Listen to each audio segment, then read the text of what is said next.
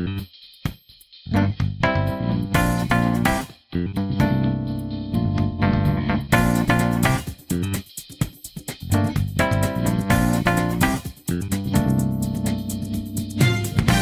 to the 13th episode of Downtime Podcast. My name is Elisa, and Jeremy is out for the next two weeks. He is on vacation in Japan. So, for this podcast, I have enlisted uh, one of my friends. Hey, I'm Kevin. Um, me and Elise are old college buddies, and um, she needed someone that played Persona 5 to come talk with, so that's Yes. So this pretty much how this came about. and that's pretty much how this happened. So this episode, um, yeah, you're. sh- I think you're the only person I know who's actually finished Persona 5. oh, dang. I Okay. know. Exactly. So that's what this podcast is about. So this is going to be our second spoiler cast and it's uh, going to be dedicated to Persona 5. I just finished this yesterday and then Kevin, you finished I it like finished finished it about maybe about at least a month ago, sometime in May. Yeah. it was like the first thing I played once I got my PS4. So, Oh, nice. Yeah. Yeah. Because I only got my PS4 in like late April. So, and I'm just I'm like fresh off of this game, and this is probably gonna be like the last long game I play for a really long time. oh man, my my backlist is my backlog's so it's full of JRPGs. It's not oh, my- not good. oh, it's not good. So like, ugh. so I played Final Fantasy 15, and that was a good that was a good 40 hours. It was actually like the probably the shortest Final Fantasy, but still took a while. yeah, I, I played. Yeah, no, after playing Persona 5, I went straight into Final Fantasy 15. I kind of wish I did it the opposite order because it, it made Final Fantasy 15 not seem as good. yeah, no, I totally agree. Final Fantasy 15 is not that good, or not At least in as its storytelling, because Yeah. its storytelling was relying on you watching an anime and a movie, and all of its most important events happened off screen. You know what? That would explain why there's so many plot holes that confused me in this. Because I actually did not watch that video or that movie. Well, I looked up like synopses. It's not even plot holes. It's just background. Okay. Like, like I think I think Brotherhood just told you helped you get a better sense of why these guys are friends in the first place. Hmm. Granted, I never See- watched it, so I'm not Okay. totally sure. And then Maybe- okay. Kingsglaive was just explaining how the Empire got jumped by the, how Noctis's father got Killed. um, invaded. yeah. Okay. So it just told you that part of the story. Okay. This would be. This is nice to know. So I'm probably going to watch this on July 4th. Oh, Just because I don't have anything else to do on that day. did you see the survey for Final Fantasy 15? What do you mean by the survey? There was a there was like an update in like early May where they asked like one of the updates was asking like oh what type of things do you want to see as DL I guess what I'm presuming is DLC. Oh, and it had, I like, see.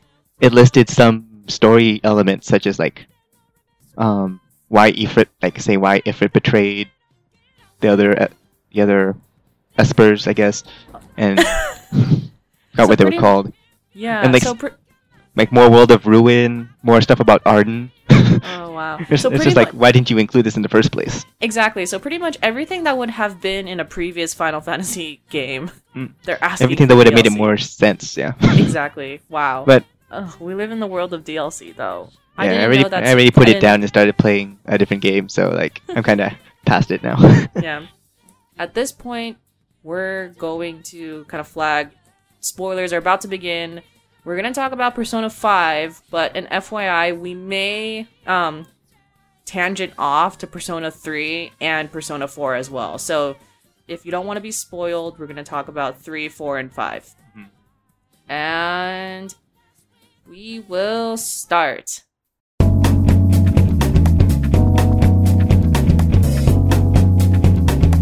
So, a quick summary of the game is the protagonist, your main character, is sent off to Tokyo because he is like he's sent off by his family, kind of like as a discipline, a disciplinary action. Although he didn't really commit a crime, what happens is he's helping out someone who's about to kind of be assaulted, and by doing that, he attacks this person. It not even attacks pushes He him, just confronts. but he trips or something. Like he falls to the ground in some way.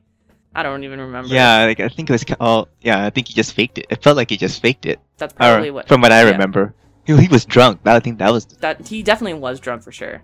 Yeah. The protagonist is trying to help this woman, and the guy who is trying to assault her is a rich, powerful person, which you don't know who he is yet. And because of that, when the cops come, he has his power over the cops and also convinces the woman to kind of put the blame on the protagonist instead and frame him. He's sent off to a guy named Sojiro, I guess, cafe, bar, home. A curry coffee bar, yeah. curry coffee bar. And that's where he's gonna live for the next year. You don't know who Sojiro is yet.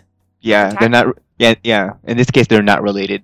Yeah, I totally thought they were gonna be. They were related at first, and then.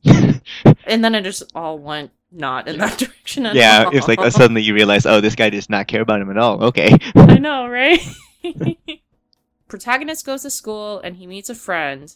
And what happens is when he's on his way to school with this new friend, the school turns into a castle all of a sudden.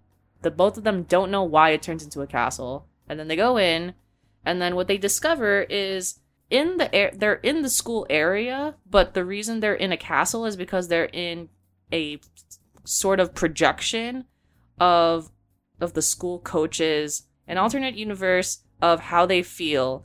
And a lot of these people are kind of like bad people. If they go through this palace and find the um find the person's shadow and kind of like like what they think of themselves and they defeat this person, then this person will confess to all the crimes they committed. I guess in like the palace, the pal, the, the whole palace is centered around like the the bad person's desires and corruption, and I guess that manifests itself into some some item, some treasure that they have to go and steal, Yeah. and then so that and that's by stealing the treasure, that's what causes they call it in the game a, a change of heart. So without all of those, um, without that corruption, without that, um, their de- corrupted desires, they the person has a change of heart and like confesses everything that they've done. Yes. And then even on top of that, we'll get into, we'll get more into this later. But if you were to kill the person's shadow, um, Ooh. Ac- actually that causes the person to basically eh, have a what they call a mental shutdown and basically die.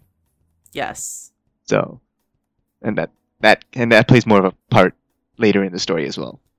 And I guess also to mention, like d- during the start of the game, um, you always hear these news reports of you know people suddenly um, suddenly going crazy. Yes. Um, Oh, think yeah. The, fir- the first instance, like this happens early in the game, where like this train conductor suddenly like goes berserk and like just Yeah. derails and crashes this subway train in somewhere Yeah. in Shibuya, Yeah. So- and then you- you realize that there's a reason behind that. Throughout the story, the palaces kind of repeat itself. The main character meets new friends along the way. There's new people who need changes of hearts. So that's what sprouts like the different like storylines and how everything goes down. And one thing to note is a lot of the people that he becomes friends with of conveniently um, have been in the same situation as the protagonist where they were framed or kind of screwed over by something or someone.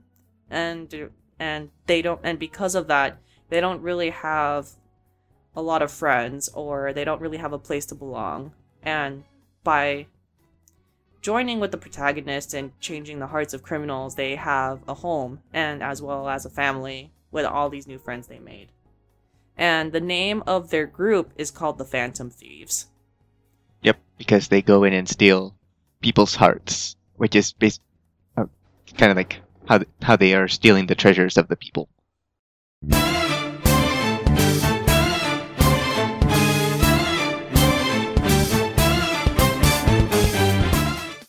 Right, so we're starting with the Kamoshida. Yes, we will start with the intro, which is Kamoshida's palace. Um, I felt like Kamoshida's palace or Kamoshida's character as a villain was probably one of the strongest villains out of the entire game, even though it's just the first one. Um, I mean, of course, they started really strong, which is good, and it's also because start out with yourself and then two of your two of the party members, Ann and Ryuji. So all three of them have been um, been affected by this one person, by this by the school coach, and then everyone after that is just that one person that gets added to your squad. Definitely. So I think that's part of it. Because I Yeah. I felt like I didn't see a villain to that level until we got to Shido. With Kamoshida, his storyline kind of freaked me out a bit because they went into a lot of different themes that I just kind of didn't expect they were going to go into. Yeah, they hit it hard and quick. Yeah, they I know. So almost immediately you find out that Kamoshida is physically abusing the volleyball team. You also find out that Kamoshida is trying to hit it off with one of his students, which is Ann, and has Mhm. been trying to sleep with her and all these different things. What ends up happening is he ends up assaulting Ann's best friend. yeah, I mean, on to add on top of that, he was when he was taking advantage of Ann's best friend, it got to the point where she tried to attempt suicide. Right? I mean, she actually did attempt suicide, and that's Yeah, actually a, so that was the one of the craziest scenes that happened in the first few hours. Oh, definitely. There was no gradual slope getting to Mhm. Yeah, to that to that moment. It just it just happened. yeah. So like, it makes you think like, oh gosh, how can they, how do they top this for the rest of the for the rest of the palaces? And to, to be honest, they don't quite. I it's But, uh, true. This one was I I think a lot of shock value in my Mhm. opinion. it sets the tone of the game pretty well. It it does. This is definitely darker than Persona 4. Still think Persona 3 is the one that, the darkest one out of Oh, at least the 3, 4, and 5. Yes. Um, I've, I've barely touched one. I started two but never finished it, so I'm not sure hmm too much on those. And then Q was just fan service. So, but uh, but yeah, three was definitely the, the darkest one. I mean, death was a theme of the game itself. But yeah, this this definitely was a lot dark. Took a lot darker tone than four. When I first started playing Persona 5, the first 10 hours, it actually took a while for me to really get into the game and kind of understand what was going on. A lot of, for one, the battle system, there were a lot of different levels to it that it was confusing at first when Morgana was introducing this all to you. And it just Mhm. it just took a while for me to grasp everything at once and get it. Oh, okay. the plot really didn't hit me actually until Ann's best friend commits suicide, and then finally everything kind of came together for me for me, and I Mhm. really understood what the game was all about. Yeah, yeah. It helped that I saw some like some gameplay videos ahead of time just to under, try to understand what like what, what how the baton pass system worked hmm and how the guns worked Got because it. those because those were pretty new. At first, with the whole baton pass and the gunshots, I thought it was really unnecessary. Before I just it just seemed like a random extra thing. But when you really get into it and you start really playing with the battle system, man, those were so useful. Yeah. Oh yeah, the baton pass especially. I never upgraded my guns though. I don't think you really needed to. The only Um, reason the only reason that I'd ever shoot is to get to get a knockdown. Like I would upgrade my weapons, I would upgrade my armor, but I always ignore the guns Yeah. unless something dropped. so I upgraded the guns in the final level when I just up I just gave everyone the best weapon. Oh, I see. Yeah. Yeah. That, that makes sense. yeah, so at that point everyone just had like a nice weapon. With every persona there's kind of like a mascot character that joins your party. Mhm. In Persona 5, it's a cat named Morgana. Uh, I actually like Morgana more than I did um Teddie. I think a lot of people did. yes and it, like it, was- it was just like a much more enjoyable character also Yeah. um god she like he she really confused me in the beginning it.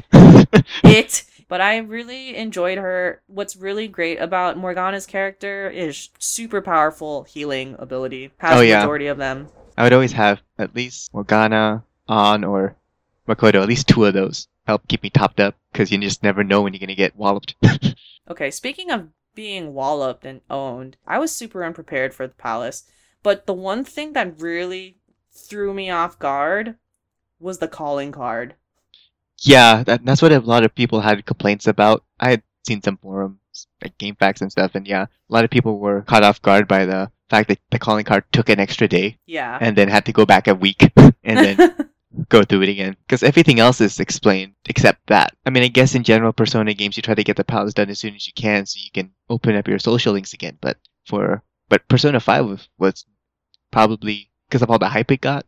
Mm-hmm. Um, it was probably the first Persona game for a lot of people. You know, I played th- three, four, so I I kind of knew what I was getting myself into. But like Same. for someone that was just starting the ser- for someone that had just started the series, like that that's a pretty big learning curve. Did you play on normal difficulty too? I played on normal difficulty. Mhm. I almost missed the calling card because um, I got it on the third day before expulsion, just because I was actually doing a lot of farming, um, just to just to get the gist of the game, and I I was Mhm. really trying to get used to it.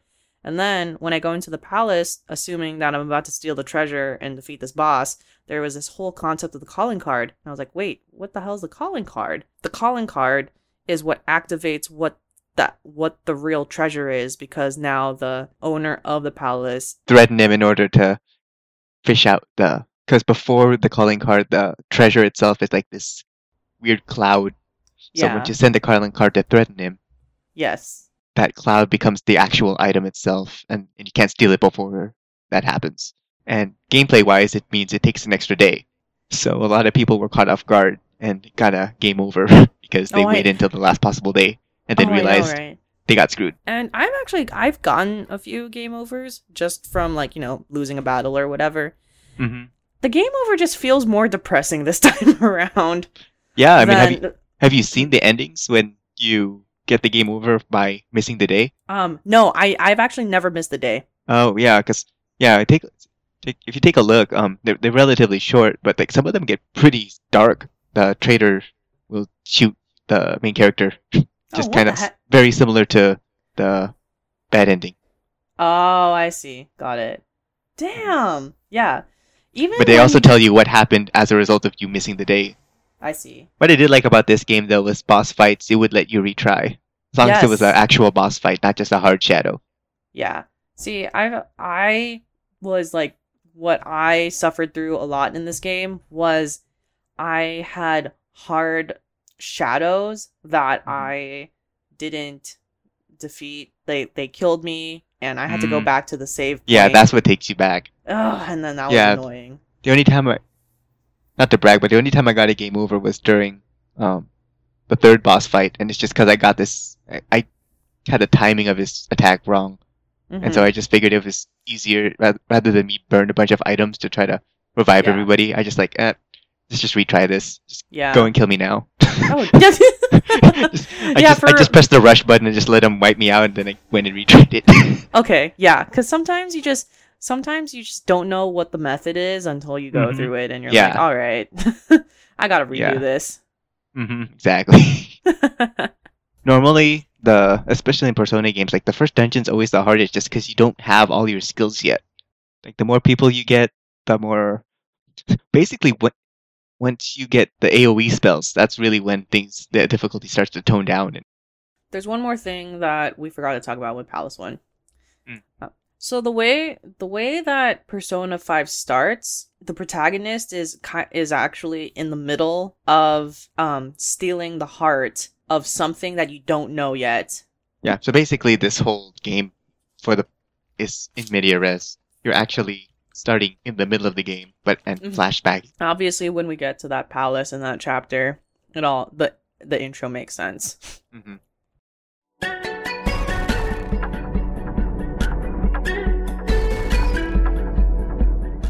So one of the biggest things about Persona 5 is the introduction of a like kind of like high school detective named Akechi. And during the live new ca- newscast, he's talking about the Phantom Thieves after this whole Kamoshida thing happens and they ask him what they think about it. And Akechi pretty much denounces them, does not like the Phantom Thieves at all, at all says that they're not doing any justice. yeah the game makes him not well liked or at least by your group at least It's Yeah. supposed to be like kind of like this playboy type Yeah. So your thoughts on Palace number two? I didn't really like Yusuke's character much. He seemed kind of just out weird. Oh yeah, he was out there and he was weird and had no filter. Yeah, I mean, I guess, and that was basically his character. Like he was very Yeah. blunt. Was always spending all his money. and he He was was- an artist. like a tortured artist, literally a tortured artist. Oh yeah, and it was just weird because the first time you meet his character, he wants to do a nude picture of Ann. It's just so. I also like how like how there's just a running theme that everyone everyone in your group thinks that Ann is hot. well, she is a model. She's that token. She's the token. yeah, she is. Every JRPG has to have that one, right? Yeah, pretty much. like I said, I think I was getting at before, like the villains of the all the other palaces just weren't as strong. The, except the only one that made Madarame seem really bad was the fact that he he doesn't help save Yusuke's mom. Like he just basically just watches her seizure till death. That was what made it messed up. Although I didn't really like Yusuke, I liked the storyline between him and his mom. And yeah, the, the the the with the painting and all that too. Sa- Sayuri. Yeah, I legit like I was like tearing up when you find out what Sayuri it really is and how Sayuri hmm what was blocked by the cherry blossoms um done by Madarame is it's actually Yusuke when he was an infant. that was like one of the few times that I really felt bad for Yusuke as well. It was really hard to like Yusuke with his personality and it just throughout the game. yeah. It got to the point where I didn't even like using him as a character. Like I I barely used him. I I u- I liked using Yusuke as a character because um, I thought he was really like when it comes to um physical attacks, Yusuke was really good actually. But then, right? Yeah. but then if I you, used to stick with Ryuji for some reason. you know, I was about to say what I was about to say was if you upgraded Ryuji's confidant and got everything, then you didn't really need Yusuke. Yeah, that yeah, that was the thing. Like I maxed Ryuji's confidant fairly early, and, Oh. got, and that's why I would like to use him more often. Because like when you know once you get him to 9 Mhm. then he can like block the insta kill attacks for you. So Oh, I know, he right? became more useful Yeah. in the in the Pyramid Palace just because of that alone. Um, I I maxed him out too early and on. Just like a general rule of thumb, the order that you get your members, you should max them out. granted, but granted, this game did a good job of making every confidant important. Oh, I know. That's what made actually the game a little bit difficult for me to manage. It was the fact that I was really trying like I was trying to get all these different confidants for like a freaking like the freaking fortune teller or the girl who plays checkers Oh. or or like the yeah, and all and both of those were really good. Yeah, I actually didn't. I didn't max out everyone. So if I didn't max them out, they were at least level seven. Yeah, you get most of what you wanted. Yeah, I was able to max them out, but like I, I kind of used I used a guide to at least let me know what answers to choose. that way I wouldn't have to like save scum over and over. Just save me time that way. And then, but also like just to know what I needed for each person for each confidant. Like, oh yeah. did I need enough? Did I need max charm? Did I need? Yeah. To, did I need or and how to get them in the first place? Because some of them were kind of Yeah. obscure to get. Yeah. Some like of the, the yeah, exactly. the politician persona was pretty obscure if you didn't know how to get him. Oh yeah, like you had to work at the beef shop at least three times to get him. Yeah, like I I rarely did that. If it wasn't for that, I would never have even done the beef bowl job at all. exactly. There's the one where with the fortune teller, you have to visit her three times. You have to purchase like a hundred. Yeah, you had to buy that thing. yeah, you had to That buy was buy That's the it. hardest part, probably. Yeah, and it actually like early on, it took a dent to my to my yeah, money. it's, it's a big purchase if you. It's a big purchase if you didn't have the politician persona done too. exactly, and then after, and then with a lot of the confidants, not just to meet them, but to proceed to their storyline, you actually have to go into the mementos to Yeah, to uh, continue it. Although, um, we didn't talk about the mementos yet. If you want to briefly touch on it, it's basically the the random dungeon generator is for Persona Five. Yeah, Um, it's, it's where all the side quests are. But what was good is like if you planned it out to where you could complete multiple side quests at once, you could just do like a whole dozen of them at once in one swoop. So that way you weren't going in, you know, just for one side quest. that's exactly what I did. So I would wait till I had like six or seven. yeah, exactly. Same here. Yeah. I, I would basically go once per month. Yeah, same here. Once during like my countdown, I went. So what did you think of Mementos in general?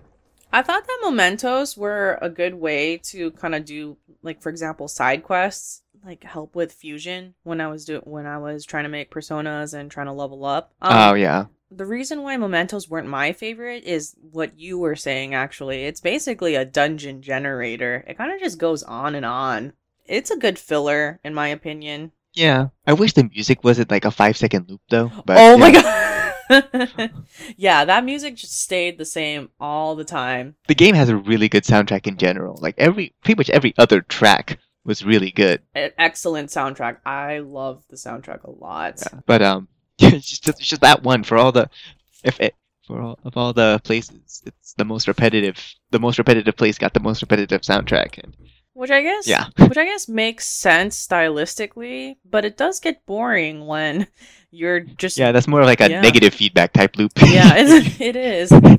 There came, But, yeah. yeah. there came a point where, um, during whenever I went inside the mementos, like I just actually put the volume down or I listened to something else because I was just like, this Yeah. is okay, this is boring. Although I did like like the random banter they would have. Oh. So like sometimes I would like sit in front of a door while waiting for them to stop talking, so I could. Because if you were to open up a door or get into a battle, you would interrupt their conversation basically. I know. I love the random um banter and how it builds up as you add more characters too, because then more Mhm. characters talk to each other. Yeah, yeah.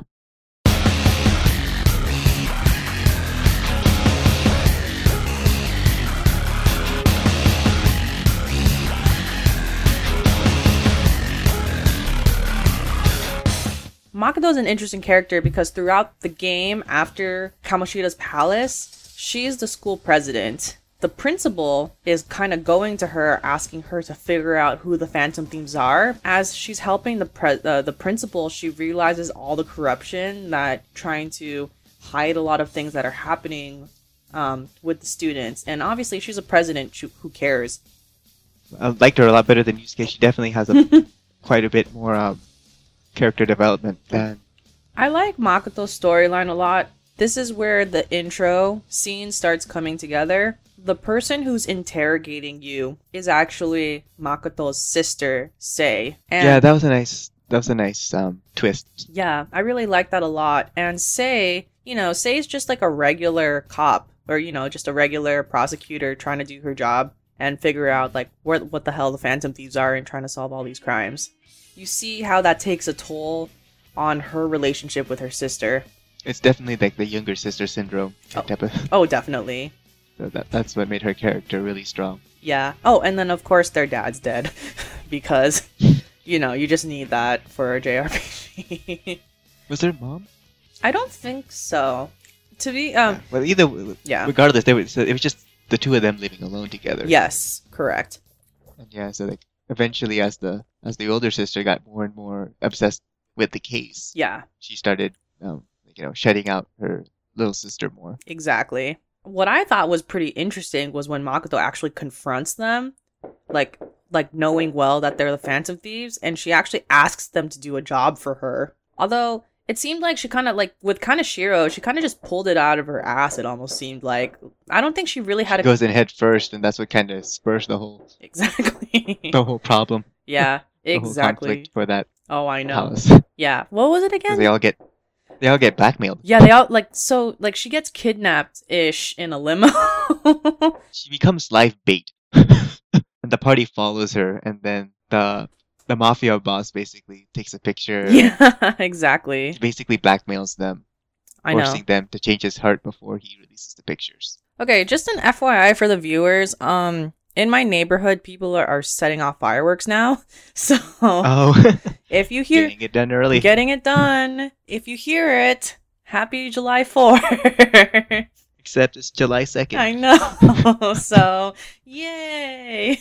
In terms of Palace 3, I think it was fun how they got themselves into the situation, but Kaneshiro was not actually related to any of the characters in, in a way. And because of that, I didn't really connect to that palace. Although he was affecting people in general. Oh, right? yeah. So he was affecting people at the school because he was using people at the school as um, pawns for his drug dealing. Yeah, yeah, And- it is. Yeah, because this was the one where people were the walking ATMs, right? Mm-hmm. That was a nice touch. Yeah. it was interesting to see, like, you know, that's how that's how the metaverse works. You know, Yeah. Regular people can just be seen as walking ATMs because he sees them as like walking deposits and withdrawals. Exactly. The the creativity of the different palaces was very fun. Like I, was, I think my girlfriend was watching while I was playing through that palace, and it was just like, "What's going on?" yeah, explaining the different Persona games to her has been very interesting. oh, explaining uh, Persona, explaining to Persona to someone who has not played Persona is really fun. Like, oh yeah, they just you know go inside the TV. exactly. And the other thing with Palace 3 is that it was actually pretty long. Like it was long and like I felt like the save points were sparsed out. They were. It's be- they were because um this was the one where you had to figure out the different combinations for the locks, and Yeah. it was just such a long process trying to get the code. Yeah, that that whole last stretch. I thought it was almost done, but I wasn't. It was kind of like yeah, there was like four. There was four altogether, and yeah, it took a while. It was all. It got a little boring. yeah. It's hard cuz like for me, um I did every except for um Kamoshida's palace. Mhm. I did every palace in a single sitting or not sitting, single day. Yeah. Um. See, wait, I'm sorry. In real life or in the game? No, no, no, no, not not in real life. Um I mean like in one in-game day. Oh yeah, yeah, yeah. No, no. That's exactly what I tried to do too. I always tried to get to I always tried to secure the route in one game. Um there were the times where you actually had to leave though, like leave Oh, the yeah, metaverse. of course, yeah. But yeah, I I did do Kaneshiro in one play, but that just took a while. Like I I was actually questioning whether I should go out or not just cuz I was using so much SP and it was getting annoying.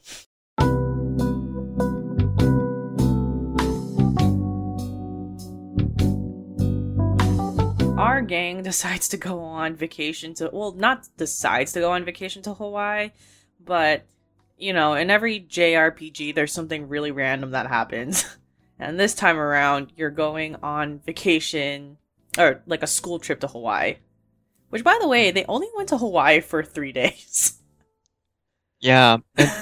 What's funny too is this school this school isn't necessarily like prestigious, is it?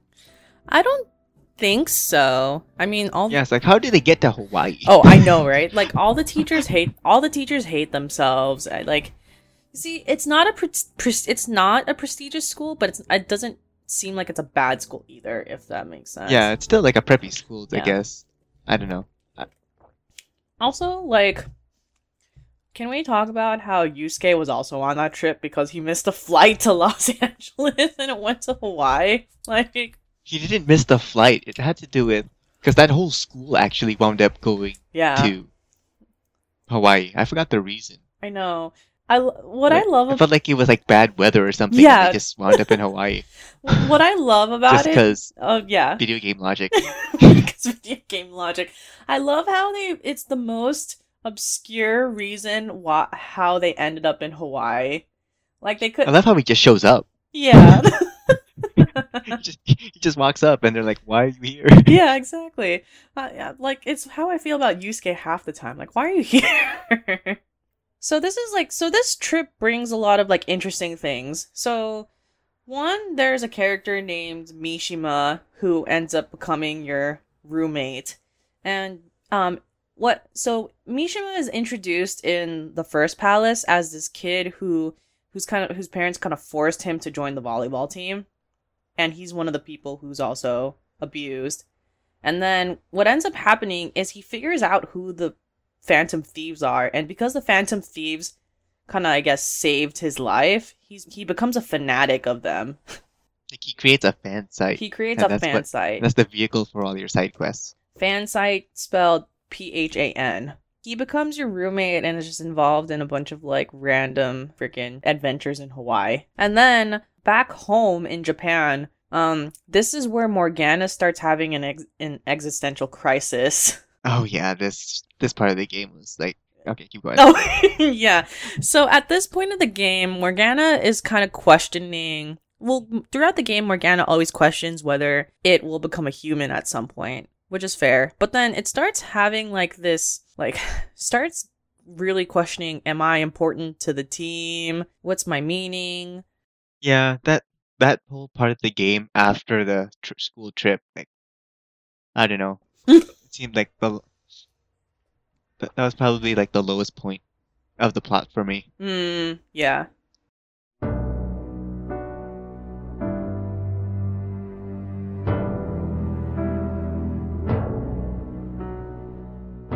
The fourth palace is actually what I would consider the turning point. Like, there's a lot of turning points of the game, of course, but one of the one of the most significant turning points because the fourth palace starts to explain the significance of Sojiro. Um, I did like the fact that um, how Futaba actually asked you to steal her heart Mhm. herself, Oh yeah, which is which is a it's a it's a good it's a nice twist on it. Yeah, I like how it's different because she's not actually an enemy or did anything wrong, but she Yeah. recognizes that she's in a slump and she thinks this is a way to get her out of it. She thinks it's her fault that her mother um, had died, and so she places all the blame on herself to the point where it's kind of crippled her, Yeah. and she becomes a re- she becomes a recluse in her own room. Yeah. So that's why she asks the Phantom Thieves to steal that uh, part away from her, so she doesn't feel that te- that resentment towards herself anymore. Do you remember um when Sae is interviewing uh Sojiro at the cafe? It prompts like Morgana talking to the protagonist. It's like, what do you think they're talking about? And there's a bunch of choices. And like one of the choices is Futaba is Sojiro's daughter or something like that. Hmm, I don't remember. So like that part happened and I basically chose every single choice except for that.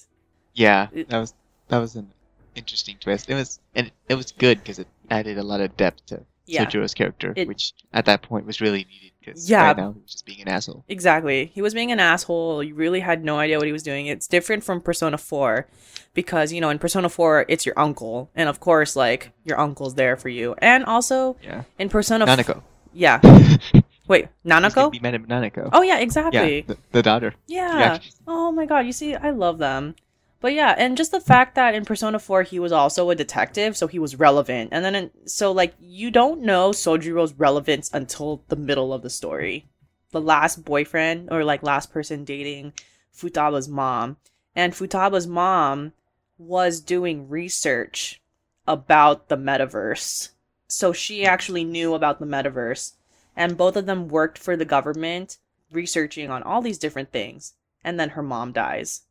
And Yeah. At this point, you think that she committed suicide. The boss itself was really creepy. It was really creepy. Oh, I know. Just like squeaking at her daughter. Just playing this at night. I would play at night and just like yeah. But yeah, I actually really enjoyed this palace a lot. I also liked how it was a pyramid. It, it was just fun, I think.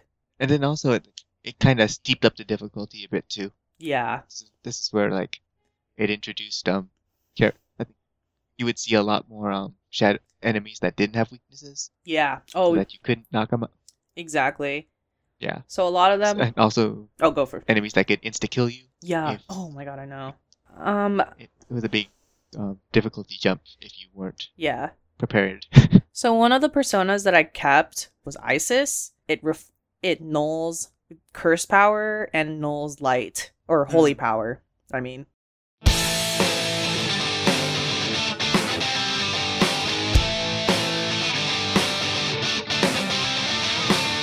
Futaba isn't actually a playable character. She becomes the she becomes the new navigator, the new person that tells you all the weaknesses of the characters, which was previously done by Morgana. Yeah. Um, and because of the and Futaba does it better in every sense. mm-hmm. So Morgana, who's already been having an existential crisis, now feels even more useless, and eventually runs away. Yeah. Um, I guess I think, um, I think the cat gets into a, an argument with Ryuji, and then she just runs away. Which, by the way, even I, even though Morgana is having an existential crisis, Ryuji was not helping at all. I mean, yeah, I can understand why Morgana was upset, but I just think it was all over. I think it was kind of overdone. It made me not like Morgana's character for a bit. Yeah. I think, um, was too whiny. yeah, too whiny, and the way that sh- they tried to resolve it was a little annoying. I think it also partly had to do with the fact that I didn't li- um I didn't like Palace 5 that much either. What I didn't like about Palace 5 was one, Morgana, two, um, what's her name? Haru? Or, Mhm. yeah. So the way that they introduce Haru is just kind of like, uh, it felt like a stumble upon.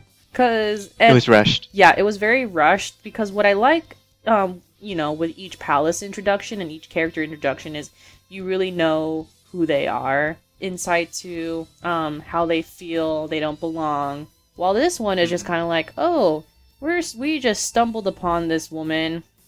You know, oh, she's gonna join your party now. Oh yeah, her dad's bad. so Yeah. The issue with Haru, I think, is, is just that she just comes in too late. Yeah, she does. Which I don't nece- I don't necessarily mind that she came in too late. I just wish that we dis- we didn't discover her the way that it happened. Persona 4 did it in such a way because the last character that came in was Naoto, right? Yes. So at least with Naoto, you were being introduced to her prior to that her actual dungeon Yes. Because she would like be, you know, kind of investigating once in a while, correct. kind of like how Makoto was doing prior to her introduction. Yeah, exactly. But in this case, she just barrels into the story, Yeah. and you- you're just not given the same amount of time. Yeah, you're not given the same amount of time and I just I just didn't connect with her. She was actually one of the she was one of the members one of the members whose uh confidants I didn't even um Oh, this was really early in production, but the the star confidant, the one that played checkers, there was plans for her to be an action, an a playable character, really but um, the game would have been too long. oh, that idea was cut. so maybe if like Persona Five Golden were to ever come out, maybe they figure that out. I don't know. yeah. That'd be interesting to see if they could Oh, definitely. get her back in. Oh, oh god, I would love a Persona 5 Golden. We'll talk about that at the end if that happens. yeah. Um yeah, I straight up did not really connect with Haru and I at that point I had psi power, psychic power from a Oh. Persona, so I didn't even really Mhm. use her character. yeah, she was good for vegetables. She was. she was good at pretty much- gardening. That's pretty much it. yeah, pretty much. What ends up happening is as your team walks off the palace, a shadow comes out. And a shadow that you don't know who it is yet shoots Okumura's shadow. And when the gang is at freaking like the Disneyland equivalent theme park, I don't I don't even remember where they are, but they were basically at a Disneyland. Um like Destiny Land or something. Destiny Land. Oh my god. Yeah, you're right. Actually, it's freaking Destiny Land. So when she, when they're there, they find out that Okumura, like, had a mental shutdown and dies. In fact, it, Yeah. I think it actually happens on TV. That's how they find out, Yes. right? Yeah. Yes. The game's plot really switches because before then it was just kind of like shitty adult of the month, and then, but from here on out, the plot really goes into overdrive and everything, and that's where the real arc, overarching plot begins. Yeah. At this point, you're from this point on, you're finished adding characters to your team to an extent. Mhm. and now you're really focused on the storyline.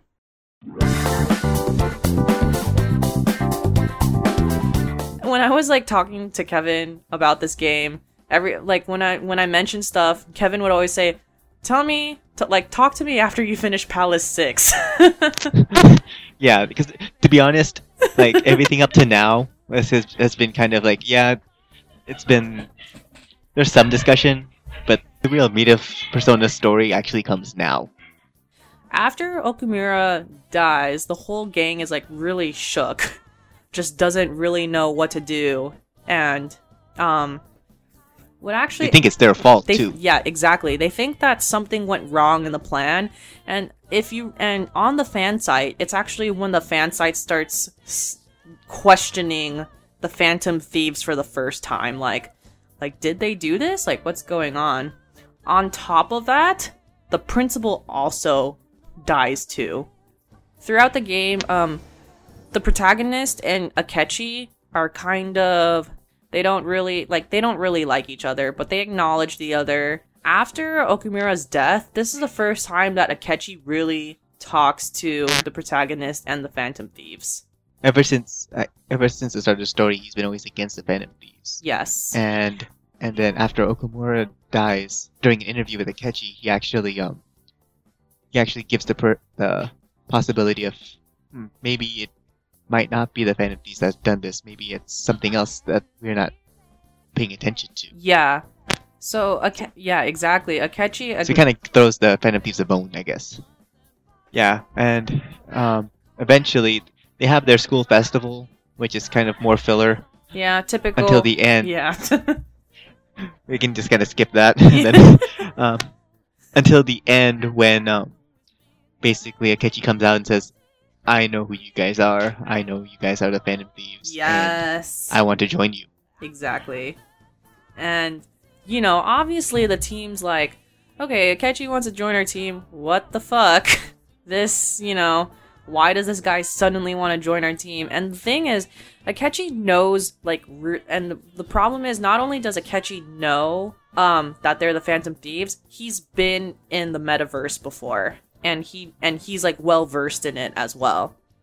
And he gives a plan that um Sae Makoto's sister is trying to um is trying to bring justice and trying to and you know trying to like figure out who the real culprit is and all these different things. What he suggests is you should actually infiltrate her palace in a way she's like not obsessed with corruption but she's stuck in the corruption. And because of that she might like you know like do something like lie to get a conviction or like all these different things which would hurt the phantom thieves. So the next palace is actually going inside of Sae's. Sae's palace is a casino and it is indeed the same casino from the beginning of the game So, like, the moment you walk in, you know that by the end of this palace, something big is to happen. Yeah, you literally play the same exact sequence that you played in the first five minutes. So, what do you think of the palace itself before we go into everything that happens after? So I actually quite I actually quite enjoyed this palace a lot. Um for one, when you first go into Sae's palace, um you're you're of course surprised that it's a casino. And you you realize that it's because she thinks that justice is a gamble. Everything's kind of like by luck or like corruption. Basically what the palace implies is to win you have to cheat. I enjoyed the symbolism with her palace as well as it was very different. Uh, what I liked is you didn't necessarily have to battle a lot in this palace. Yeah. I thought the boss fight was the most interesting part. Oh my! Like, how long did it take you to figure out what how she was cheating? it took me the first try that she was cheating, but I feel like I it was luck as well. Like I got it on an accident because when you're given the choice, I feel like I just kind of chose there's glass. Yeah, like, I I didn't I didn't know. I couldn't tell for like a good three cycles. yeah, no, I really like it was. until I Yeah, until I realized that oh something just reflected.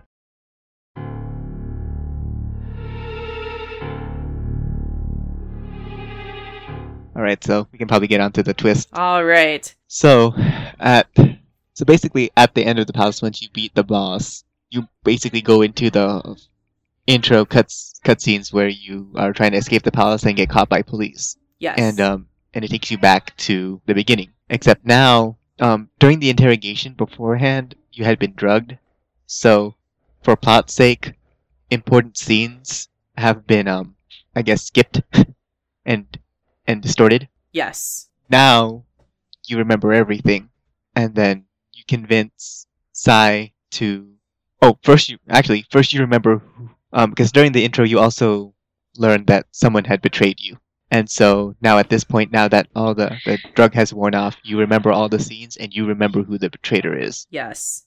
And And- um uh, just to real real quick before you finish it, all the dialogue choices are important like throughout the game, but this is one of the first like significant areas that really determine the type of ending you get. yeah um if you snitch on your phantom thieves that's the bad ending yeah. And nothing else actually affects the bad ending other than that choice that's the only thing that triggers the bad ending Yes. So as long as you don't snitch, um, the story gets to keep going, and then you basically play the biggest ruse that's still a little hard to understand after. well, that, it the, the game basically tricks you into thinking you screwed up. Which by the way, I okay, I told you already. I thought that I royally screwed up and I thought I chose the bad ending and um yeah, I legit cried because I thought the game was over. Yeah, I was playing this point at I think it was like around midnight. no, no. so it was like I wound up staying late just to find out what the hell was going on. Oh, I know, right? In sh- so in short, Um, so in short, before we go on to like what a- what actually happens, um, so Sae is investigating you, and you're trying to figure out who who the actual thing is, and um the actual um, Traitor. traitor is, and the only thing you remember is that you need to Sae to give the phone to someone, and because you don't exactly remember, or like obviously um i think he does remember who it is but like for like plot's sake and because he's trying to trick you he makes it act like he doesn't know what's going on. But what he does know is you have like um Sae has to give the phone to someone to the traitor and at this point you're like who's the traitor like because he straight up doesn't like give any name and then Sae walks out long behold outside is Akechi, and that's who Sae gives the phone to. and when Sae gives the phone, Akechi uh, gives the phone to Akechi. Akechi walks in to the interrogation room, and that's when it's revealed that he's the traitor. and then he and then he shoots the main character Yes, and he shoots the main character. because the game because the cutscenes keep going after Yeah, this scene. Um, it looks like the Phantom Thieves break up for a little bit, and Exactly. they all go off and do their own thing. yeah, Um, but then you realize, um, Ryuji smirks, and then you realize there's Oh more to this than you think. I know. Like, um, so with the whole bad, when I thought this was a bad ending, I thought this was like a cutscene, like that just ends, you know, that will end like the entire game, and especially Mhm. because, um, in Tokyo, they they announce live on the news that the leader of the Phantom Thieves is dead. And I like legit, fr- I was like freaking out. I think I actually did finish this at 12 o'clock too, by the way. and yeah, it was just like sad times all around until like Ryuji, that goddamn guy, um, when the scene ends, he gives this he gives the smirk you're talking about.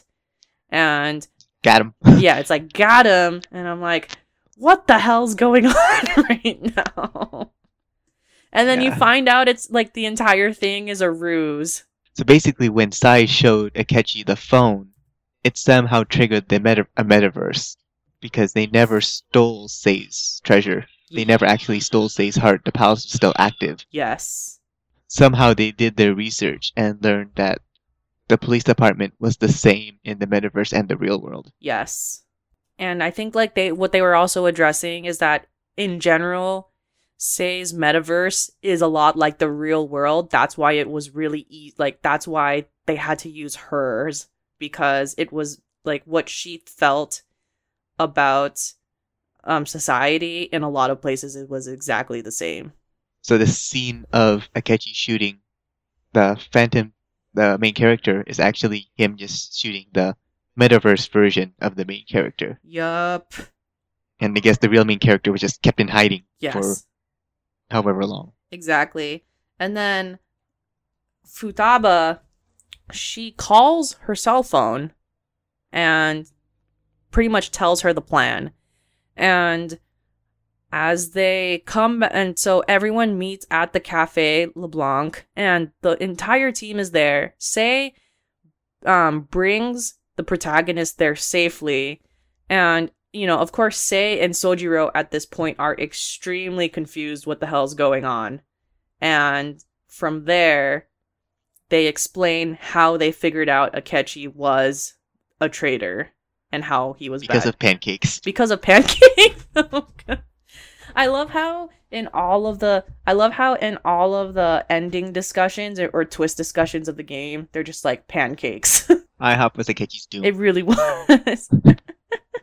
Did you think that was it? Did you expect that was how they were that how he got caught? no, I didn't realize it at the time. I didn't realize it at the time either. I, w- I was curious I was curious if you realized it at the time. Yeah, um so pretty much how he gets caught is the first time they meet at the newscast, um Morgana is talking about pancakes and Akechi the first time he meets them responds to that comment and you can only hear Morgana if you were in the metaverse, which means he had previously been there. Yep. Because you're so used to Morgana talking that you don't realize that no one else should be. Exactly. No, I I totally agree. Now that Sae and Sojiro know the plan and they're all like in, you know, they're like the only adults who know what the hell's going on, but they like agree and they believe what's happening. Um now it's kind of like this is where the plan comes together and we finally reach the end. We we almost reach the end of the Phantom Thieves, meaning that the Phantom Thieves like w- meaning that we almost reached the end of the story.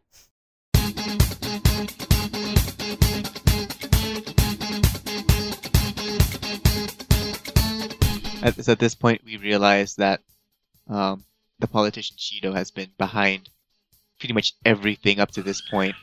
They just tied it, just tied everything together. Some and just some of it was a little blurry, but yeah, you realize that you know Shido's trying to become prime minister of Japan and has been using the metaverse to his advantage, Yeah. getting rid of his competitors.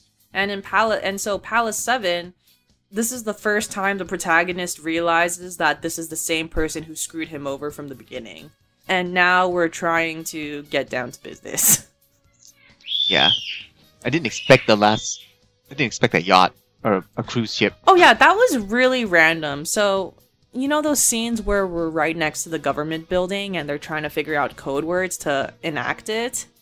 Mm-hmm. when when when cruise ship all of a sudden comes and it actually activates the metaverse that was so random to me I know. I love how they just spend like days just like shouting out random nouns and hoping it triggers. i know yeah it was exciting like it was exciting though um just uh, like at this point like there's just like a lot of adrenaline as you know that Yeah. you're really close to finishing the game yeah, this was this was another long dungeon, oh yeah this was really long and then you also had the fact that you had two boss fights. oh i know Like I wasn't, ex- I wasn't, ex- I knew it was, I knew we were gonna fight Akechi at some point, but I was expecting a save point. Oh, that's actually that's actually a good point.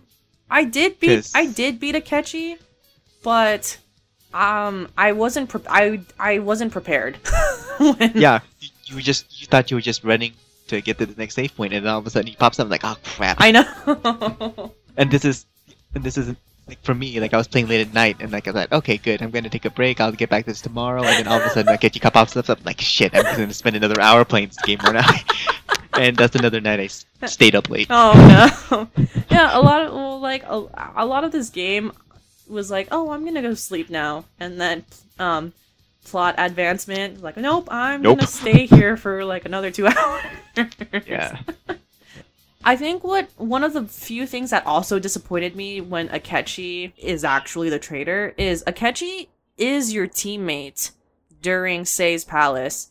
And he has an Mhm. almighty power that like easily wipes out a lot of the enemy's health. And I use that a lot when I was when I was um playing with Akechi. No, yeah. And then I was disappointed I don't get the I, I didn't get access to his curse and bless oh, skills Oh, anymore. exactly. Oh, that was that's really what annoyed that really annoyed me. What happens when you encounter Akechi on Shido's boat is you find out he is the illegitimate son of Shido. Akechi's mom commits suicide, correct? Akechi's mom yes, Yeah, Akechi I think so. yeah, Akechi's mom commits suicide.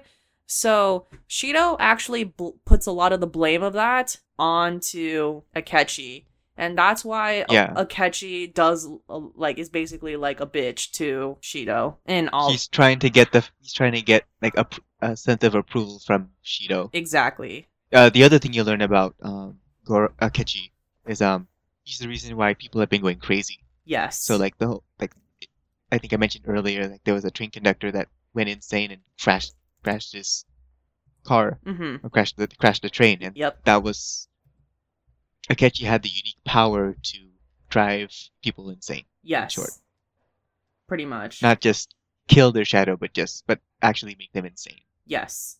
And ultimately, his father didn't really care either. Exactly. exactly. He's blocking you from meeting Shido, and he ends up almost.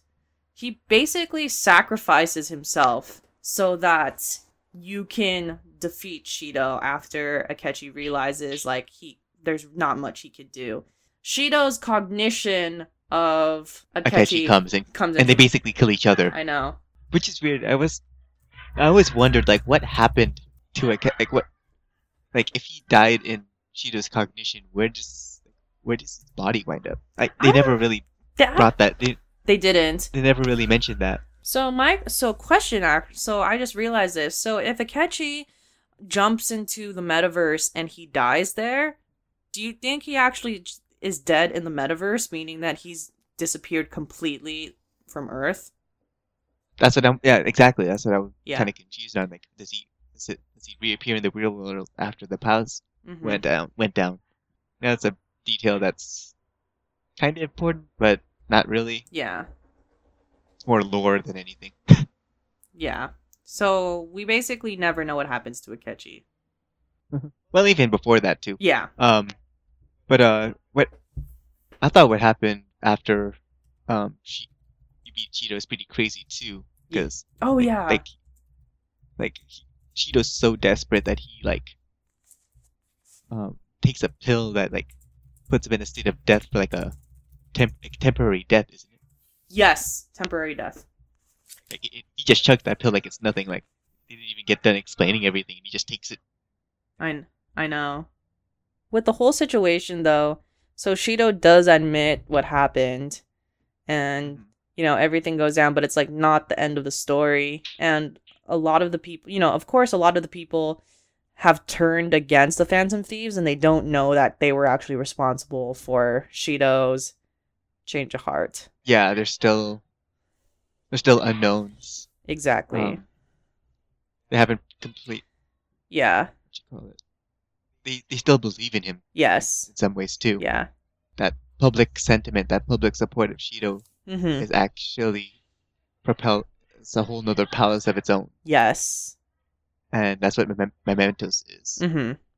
And so, if you haven't been doing Mementos, you get to go through all of it before you actually um, proceed through the rest of the story. Yep, basically. Because the, the last the last dungeon is basically the de- the depths of Mem- Mementos. yep.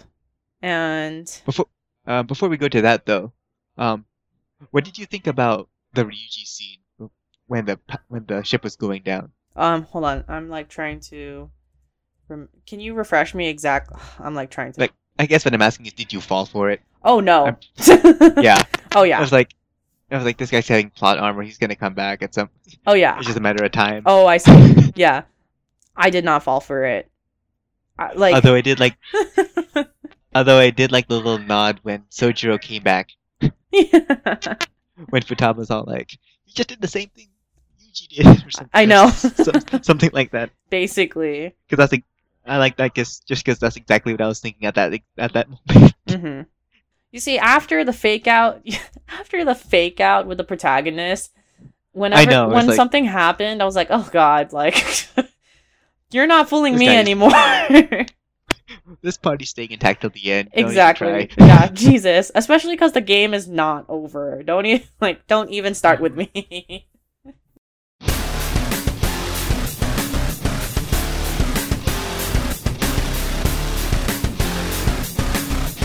So the last plot twist is that um, the Velvet Room attendants are a set of twins, um, who- and you actually realize that these twins are actually supposed to be one person.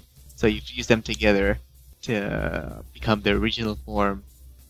You also immediately realize that Igor is not actually Igor; it's actually some god deity yeah. that's basically the equivalent of Izanami of Persona 4. Yeah. Um, It's basically a god deity that is like play like, like you know he's like playing everyone and and I say playing everyone as like playing the entire world. So with the protagonist, he enacts all of this so that the protagonist basically decides the fate of the entire world. Oh yeah, th- there was like a bet between like Yeah. Igor and the Yalda Both or something. yeah, exactly. And what do you Yeah, yeah, I, remember, I remember now. So Igor is good, but the cur- but the Igor that you know is not like is not the real Igor. Yes, Yes. exactly. Yeah. And Igor with a question mark. Igor with a question mark. So what happens? So what happens is Igor with a question mark. He has power over the protagonist, and he basically played all of these events so that the protagonist can decide um, whether to make a deal with him to restore the world Or to fight him. or to fight him. Now, this is like this determines the true ending and the good ending. yeah. You don't actually solve any of the problems if you just Exactly. reset the world. I, I mean, granted, I read on a guide to basic, basically to get the true ending. Don't make a deal with Igor, Yeah. so I kind of knew what to do. So, um, I didn't read the guide, but I refused because the twins they basically told me like, be careful and not to do it, or like, Oh, they, yeah, they, Okay. yeah, it's like they actually make the commentary like, oh, don't you do it. so, oh, yeah, that's why I knew not to do it. This and so what actually happens uh, in this in the final leg is it it reveals how Morgana came to life, yes. and Morg So she wasn't actually a shadow. I thought she was going to be a shadow. Yeah. So what I actually thought was Morgana was was started off as a human. Either way, it's none of those things. Yeah, so it's like supposed to be the last strand of human hope or something. yeah, exactly. The last strand of human hope created by the real Igor. Igor mm-hmm. exclamation point. At this point, Tokyo is like completely like depressed and sad and just like hell. It gets fused with the meta. It gets fused with mementos, doesn't it? yes, this is the final boss that you have to defeat. Similar to the gas station guy, because what the fuck? And Yeah, um, I thought this was done better. yeah. Oh, this was at least definitely you this was definitely done better. Because why the fuck is a gas station person the the final boss battle that just had no relevance to you the entire way? Yeah. And what you know, what I always like about the ending is everything comes together of like all the conf- confidants you ever became friends with help you out with Yaldabaoth. Yeah, it, it, it's the cliche um, spirit bomb scene. hmm So that boss took me a while, but it was definitely exciting. It had I really liked the music that Mm, mhm. that came with it. Yeah, I liked how the you would have to. It was basically a bunch of managing how you take out the gun, like all his arms and stuff, because they would keep reviving, and so you'd have to you had to focus on okay, am I gonna am I gonna get rid of his extra attacks, or am I actually gonna focus on the body? Yeah, not this wasn't my favorite boss battle, but this was one of them of the entire game. This was this was a lot of fun. Uh, It felt like a proper end to the game, actually. Mhm. Yeah. So what did you think about the like that like that last scene when they're all like going off in the van? Oh, you're talking about like the final final scene. or the, um, well, am I jumping too much? No, no, no, no, no. I'm I'm just clarifying. Like, Yeah. I'm clarifying that we're actually talking about the end now of the true Yes. ending. Yeah. Yes. By the way, this is the true ending. If you if you got to this by the time, oh my god, that was a big firework. yep. Going out of this with a bang. Anyways, what I liked about this ending was I didn't feel bad when we wrap everything up and the protagonist has to go home because he turned himself in. Because with this, it felt like there was closure in a sense that they were willing to drive him back, meaning it didn't feel like he was far away.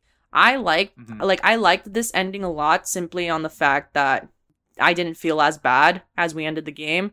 But what I liked about Persona Persona 4's ending, which I which I probably like more than this, is that I felt more of a sense of family with Persona 4 than I did with Persona 5. Like Persona 5 felt like a team and Persona 4 felt like a family. Does that make sense? Kind of.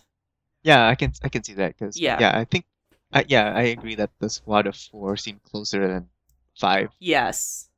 Yeah, I kind of liked Persona 4's ending a bit better because um, I I like this I like that it had a better sense of closure. Um, yeah, I, yeah, it was a bit sadder, but um, I liked it a lot. but I felt like it had more closure. It did. Yeah. I did like this ending though. I thought it was fine.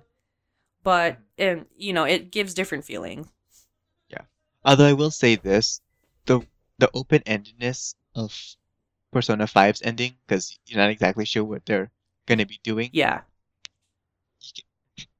It I feel it leaves it open up for whatever spin-off they're gonna try Oh, to I know, right? Persona Five, Dancing all road trip, I, like some oh yeah, they're totally P5 arena. I, I, don't, I don't know what they're gonna do, but Yeah. somehow they will milk this. Oh, de- definitely. At least, at least it's open. How long was your playthrough? My play okay. So my playthrough came out to I think 95 hours. I know a lot of people clocked over 100 and I can see how you clocked over 100. I don't know, like I I didn't farm as much. Yeah, I, I didn't I didn't I didn't take any unnecessary trips to Mementos just to level up. Yeah, exactly. Eh. But um yeah, I I clocked in at probably just under hundred. yeah. Same here. Like yeah, so yeah, we are pretty close. Yeah, it was it's a long game. It is a long game. Like I said I think I did like all but two of the side quests, Hmm. and, and yeah, and I think I mentioned before I was able to max out all the Yeah. confidants in a single run, but that was mostly because I made use of the guide yeah. that told. I, I used I used the guide to tell me what answers to choose. oh yeah, I bec- know there's guides out there that tell you exactly what to do on a certain day. yeah. I I, Oh I god. didn't do that. That oh would, yeah, that's that, that would have been that's not too fun. much, and Yeah. yeah, exactly. That's way too much. On your playthrough, did you actually get all of the cor- did you get the correct ending the first time or did you have to go back a week when you re- or like did you have to go back to a save point when you realize you didn't get the correct ending or you know? I read it, so I basically read a post saying, you know, don't snitch and don't do dude So like, okay, dude i got i got really lucky when you get to the interrogation and you start getting grilled about whether to snitch or not i didn't look up Oh. i did i didn't look up a guide the whole time when i was playing that was just like a hot mess and oh yeah. i was really like our scene gives you a really vague hint. yeah and because it gives you that warning before the interrogation, you should save this game because there's going to be a significant plot twist. And I was like, oh shit. Mhm. Oh my god. like, I don't Yeah. know what I'm doing. Yeah, I'm thankful I didn't snitch though. Um, snitch. yeah. I mean, th- I looked up the bad ending. It's it's basically it just ends once you get shot. Oh god. Okay. well, Yeah. There's no. I haven't I haven't looked up the normal ending yet. I see. I'm I'm gonna But, uh, I'm but- gonna YouTube all of this after our conversation. Overall, what did you think about the game? Um, story wise or I guess like the whole shebang. okay. like Yeah, I Uh, I just like how they evolved the series. yeah. because there's been like like you look at Final Fantasy and ho- like 'cause remember I played Final Fantasy 15 right after I finished Persona 5, Mhm. so you know you see how Final Fantasy has changed. Yes. But that's the thing, it, Final Fantasy changed, but it hasn't evolved. Mm. Persona 5, the Tales series, even the Pokemon series, they've all evolved. That's a really great way of summing this up, saying um how it's evolved versus changed. Everything from quality of life changes. The pace of battles just seemed a lot faster. Oh, definitely. Like battles seemed faster. Also, like negotiating whether you actually want to defeat the enemy or just get their per- persona or money or item was a That was a nice, yeah, was a that was really nice touch. and it pays homage to Persona 1 and 2. Mm, I see. because that was those were that was a thing in Persona One and Two. At least with Persona Five, it I felt like the negotiations negotiation system was simpler, or at least better explained. Yeah, Or maybe I just didn't do enough research into pers- how Persona Two negotiation. Works. I see. It like I said, um, there was a there is a bit of a learning curve in Palace One. So, it but if you can get through Palace One and make sense of everything, this is a really nice game. But yeah, and that's true for any Persona game. I Yeah. think that just the first, at least for the first for three, four, and five, Yeah. it's always the first dungeon that's the hardest, just because the tutorial's long. Yeah, You got to set up the story. pretty much. and you're you it's a slow going pace because you just don't have that all your spells and all your skills all the elements really Exa- oh yeah, exactly. it's it's not once you get more of the social links to help boost your boost your persona using that there. it gets a lot easier. It gets easier to manage. Um, like for example, I I never got very far in uh, Persona Three had an epilogue chapter, had an epilogue game called The Answer, and in that game you had no social links, Oh, I see. meaning that when you fuse, you're stuck at that. You know, you don't get Uh, any boost. Yeah. and it became very clear that this was going to be a very grindy game, and I never made Ah. it past the first dungeon. Yeah. I was like, I'm just gonna look up the cutscenes on YouTube, and Oh yeah. Also, uh, what's nice when you simplify the battle system, you can focus on other aspects of the game, which I like. I like the dungeon. hmm that- I like how they made the dungeons actual dungeons now, like with actual puzzles and stuff, not just because even Persona Four had it was randomly generated, so this was nice. Yeah, there was a challenge, and I enjoyed it a lot. Man, I've been playing a lot of good games. This is one of the best games that I think I've played in a really long time, Mhm. and one Yeah. and one of the best games that I've played this year. yeah, like if I were to replay a Persona game, it would be this. It would be five. Oh, I yeah. don't think I could. Granted, I well the other thing too is I only played the uh, vanilla version of four, Mm, whereas whereas you played Golden. yeah. So there is a difference in that because there were a lot of quality of life changes in Golden itself. Ah, I see. Yeah, I knew there were a lot of quality of life changes. Um, I didn't realize they were that significant. Yeah, like being in pers- in Persona 4, the vanilla version, you couldn't control what skills were being transferred when Mm, for sure. So that was a big, that was a really nice change. Yeah. um. Oh, I know you didn't max every one of them, but what was your favorite social link? Um, of your main squad, I think I liked Makoto's social link the most.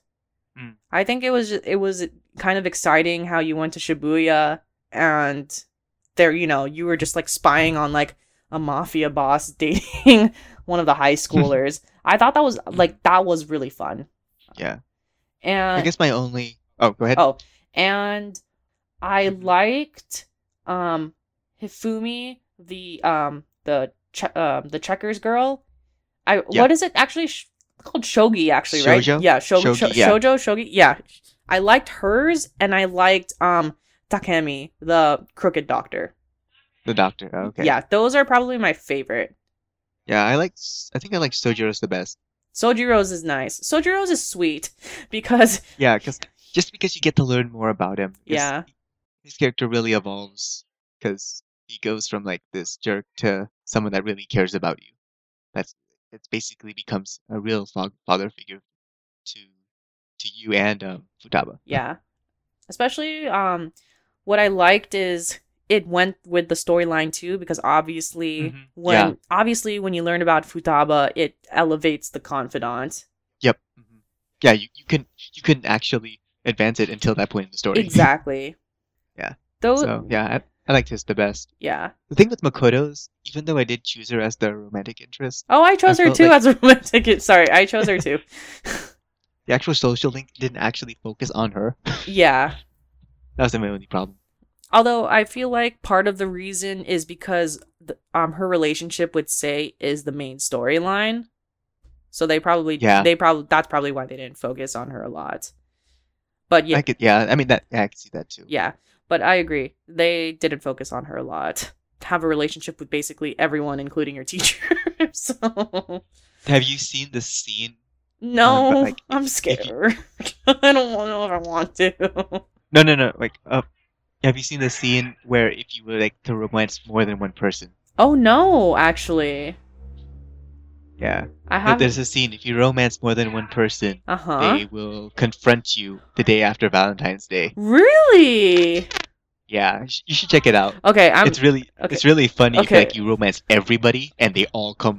Oh my god. Okay, I'm going to google it. So if they if they confront you, did they break up with you after Valentine's? I'm just curious.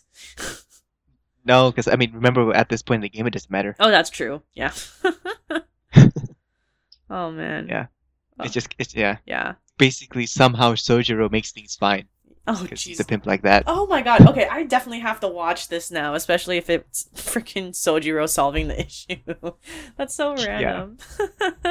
Yeah. yeah.